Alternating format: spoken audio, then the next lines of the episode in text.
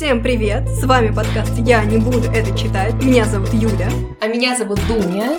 Сегодня мы наконец-то открываем наш полноценный первый сезон.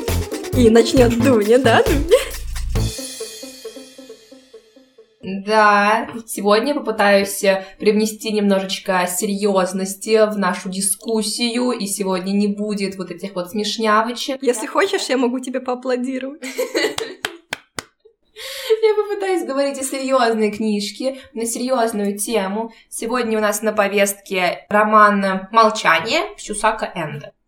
Вообще, слушатели, скорее всего, об этом моем приколе не знают, но этой весной, когда мне исполнилось 16 лет, старший брат и его жена подарили мне сборник работ Нобелевского лауреата японского Юкио Мисимы. Автор не очень популярен в России, но, мне кажется, незаслуженно игнорируется, он действительно очень крут. Прикол в том, что до знакомства с этой книгой, до того, как я прочитала этот сборник, роман и новелл, я не верила в существование японской литературы. Мне казалось, что в Японии пишут хокку и мангу, потому что японские значки сложно рисовать, и вот японцам дико впадлу. Самый веселый прикол в том, что я отжала эту книгу у тебя, потому что мне очень нравится обложка, и сейчас она стоит у меня на полке, я не собираюсь ее читать. Но я, тебе ее не верну, по крайней мере, в ближайшем будущем. Да, Даже очевидно, не ты не будешь это читать. Да. Хорошо. Чем для меня был примечателен Юкио Мисима? Тем, что он как бы создал для меня вообще идею японской литературы. У меня в голове до этого этой идеи, этого представления не было. Я не верила в существование японской литературы. Но вот катарсис, который я испытала после прочтения каждого романа, новеллы, рассказа, пьесы в сборнике, эссе тоже там есть, Просто, ну, нельзя сравнить с моим литературным опытом, который я получала до этого от другой литературы, той же русской литературы, французской.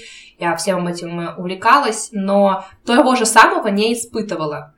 И вот этого моя любовь к японской литературе началась, но про Юкио Мисиму говорить нужно долго и мучительно, и, возможно, без Юли, потому что она умрет от скуки. Так, извините, мы сейчас прервемся на минутку домашнего насилия, да, Дуня? Мы-то теперь рядом сидим, все, все, Дуня. Да. Я могу щипать тебя. Не надо. Но это все была прелюдия Хочу рассказать не о Миссиме сегодня, а об авторе, с которым я, может быть, чуть меньше знакома, но которого больше шансов э, впечатлить Юлю.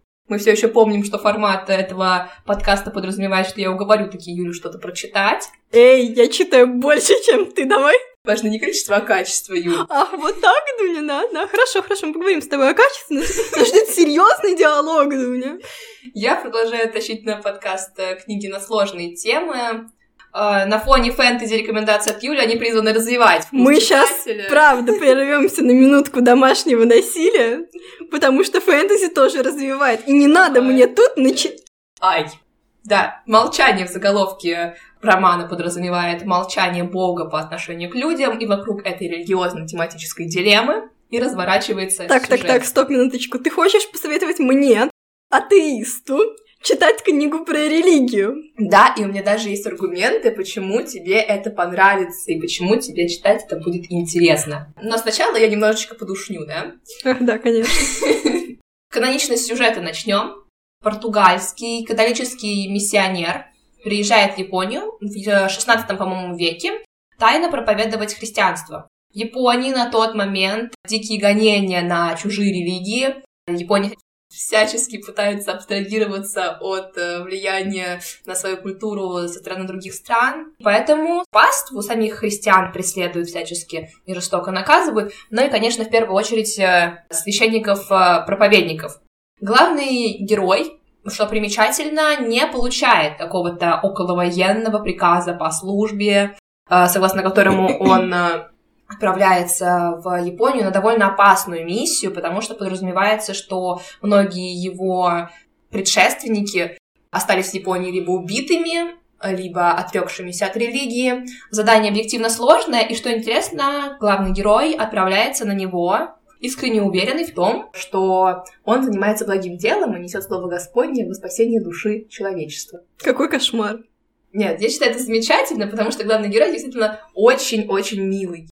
Книжка на самом деле критическая. Она э, оспаривает эту идею религиозного фанатизма, но очень интересным способом. Если я вот э, рассказывала тебе про Бакбадера, он тоже такой весь из себя циник, э, спорит с институтами, они не нужны, или бога нет, семья отстой, но... И вообще давайте сниматься в фильме про бисексуальность. Да. Да. То Сюсака Энда немножко по-другому ведет эту дискуссию, ведет этот разговор, и главного героя, сомневающегося героя, делает совершенно искренним и совершенно, ну, так скажем, консервативным. Он абсолютно религиозен, он искренний в своей вере, он не в кризисе, Короче, в книге нет циничного скепсиса, который я, если честно, ненавижу, за что я очень не полюбила книгу Бэкбадера «Любовь живет три года», за то, что он все время кричит «это отстой», потому что все дураки, а я умный. Я один тут такой крутой чел. Да. Я считаю, что это какой-то признак незрелости у автора, если он пытается кричать, что все отстой. Сисака Энда так не делает, у него нет этого подросткового максимализма. А меня прикалывает, что тебе 16. У меня просто очень старая душа. Да, Дуня бабушка, иди помой посуду, пожалуйста. Короче, да, автор не берет в качестве героя, мотивирующего читателя задуматься над сложным вопросом, какого-нибудь присыщенного светом декаданта критика, как делает БГБД. Наоборот, это обаятельный мужчина, очень приятный. Я отвлеклась от сюжета, опять на абстрактные рассуждения. Итак, этот миссионер прибывает в Японии и видит мучения своей, ну, на самом деле, не очень многочисленной паствы, то есть христианство распространяется в Японии быстро, но все-таки группы этих религиозных последователей маленькие, и их жестко преследуют. Всем там сложно. И тут наш Падре Родригес приходит к кризису именно что не веры. То есть он не начинает сомневаться, а есть ли Бог. В первую очередь Падре Родригес, он человек, который окружен людьми. Он задумывается о том, как ему правильно поступить по отношению к людям, которые его окружают. Дать ли им шарлотку или нет, да? Ладно, ладно, что ты такая злая? Звук закатанных глаз, дорогие слушатели. Сюжет, короче, неожиданно есть. Юля любит ругаться за то, что я читаю книжки без сюжета, и что сюжет для меня не главное. Ну давай признаем, что в твоих книжках мало сюжета, и что в страданиях юного Вертера его почти не было. Ну, зато там идея, зато там язык, зато там исторические декорации. Зато там главный герой так себе. Что, он эгоист? Почему? Она опять закатывает глаз. закатанных глаз. Он эгоист. Ой, ой, ой, ой, ой, он был эгоистом. Он... А, ладно, не буду спойлерить. Сюжет, короче, неожиданно есть. В конце концов, ГГ действительно интересный, с какими-то своими особенностями, со своими взглядами. И, в принципе, наверное, если поменять немножко декорации, за этим героем было бы прикольно следить и в лоре фэнтези какого-нибудь. Однако книга все-таки предлагает заглянуть поглубже в интересную структуру и обратить внимание не на историю, а на историческую драму ключевых героев и э, концепт религиозной искренности в целом.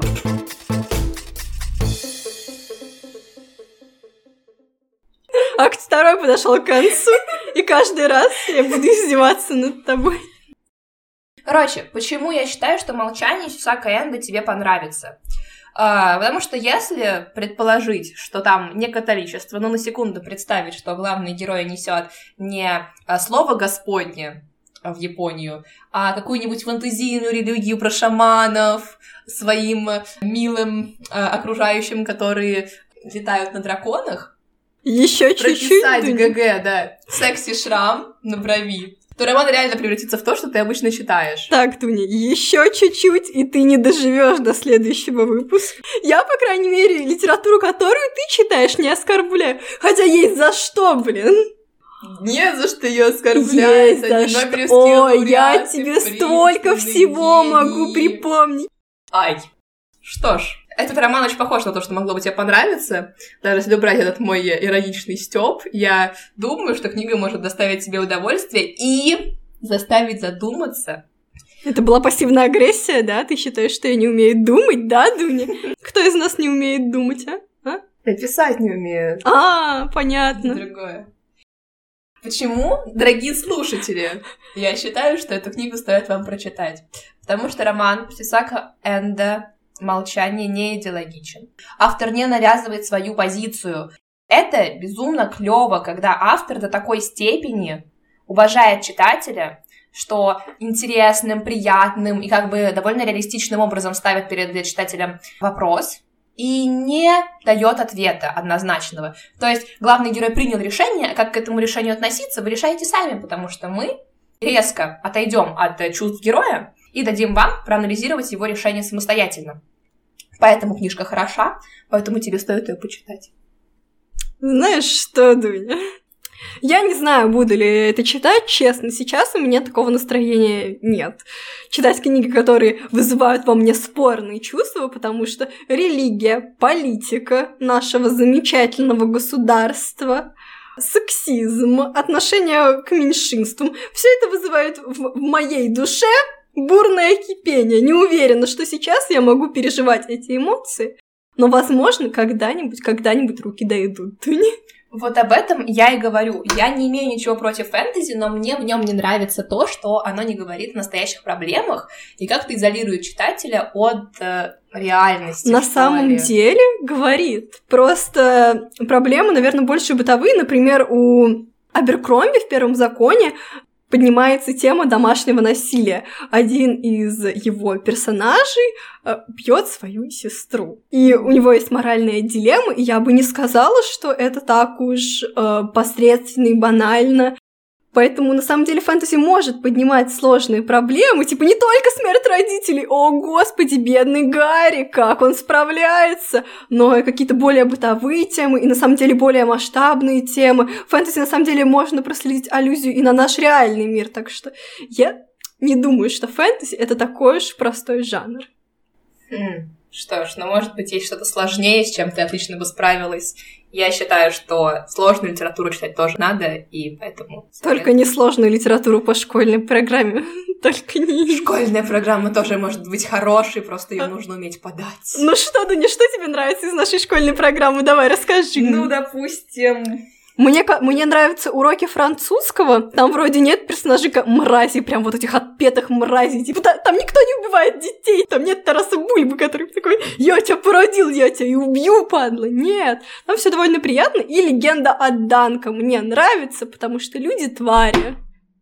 Mm, ну, мне доставило читать Муму. Это было прикольно. Господи, боже, почему мы это читаем? Там, там бедный пёси. Тут и чего? Потому что там детей учат серьезно относиться к жизни слабых существ. А мне просто грустно было.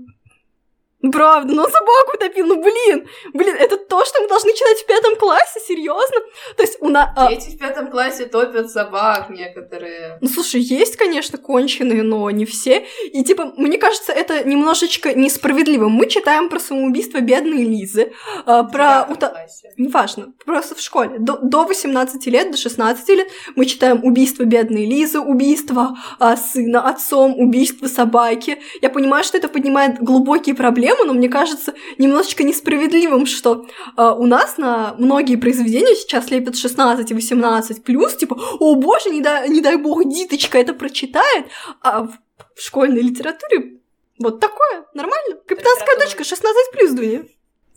Я убеждена, что литературу нельзя делить по возрастам, и даже если там что-то ужасное, взрослое, 21 плюс, все дела, то не стоит запрещать кому бы то ни было покупать книжку в зависимости от возраста, да. это эйджизм. Сцен с книг — это самая глупая вещь на свете, типа, у нас есть интернет, алло, все, вы, вы не сможете нас от этого уберечь, мы сможем прям с картинкой загуглить, понимаете?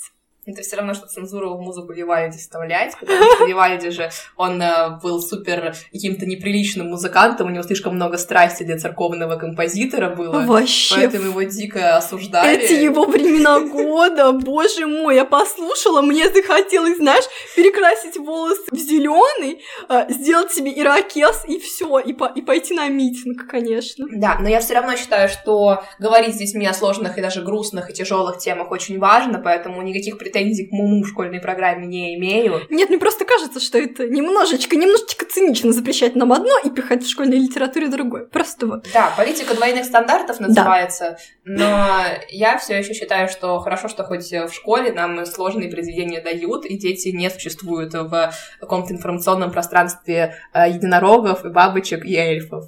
Не переживай, эльфы убивают друг друга в кровавых войнах, а единороги оказываются ужасными злыми существами. Так что не надо мне тут это. Во-первых, блин, ты меня достал своей пассивной агрессией. Мы на самом деле дружим, у нас все хорошо. Я, я вовсе не агрессивная. Вовсе нет, да, Дуня? Я совсем пассивно не агрессивная.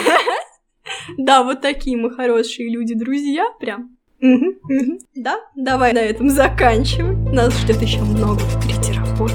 Все для вас, наши дорогие слушатели. Надеюсь, вам было приятно послушать Дунь, послушать меня, как я агрессирую на Дунь. До встречи. Пока-пока.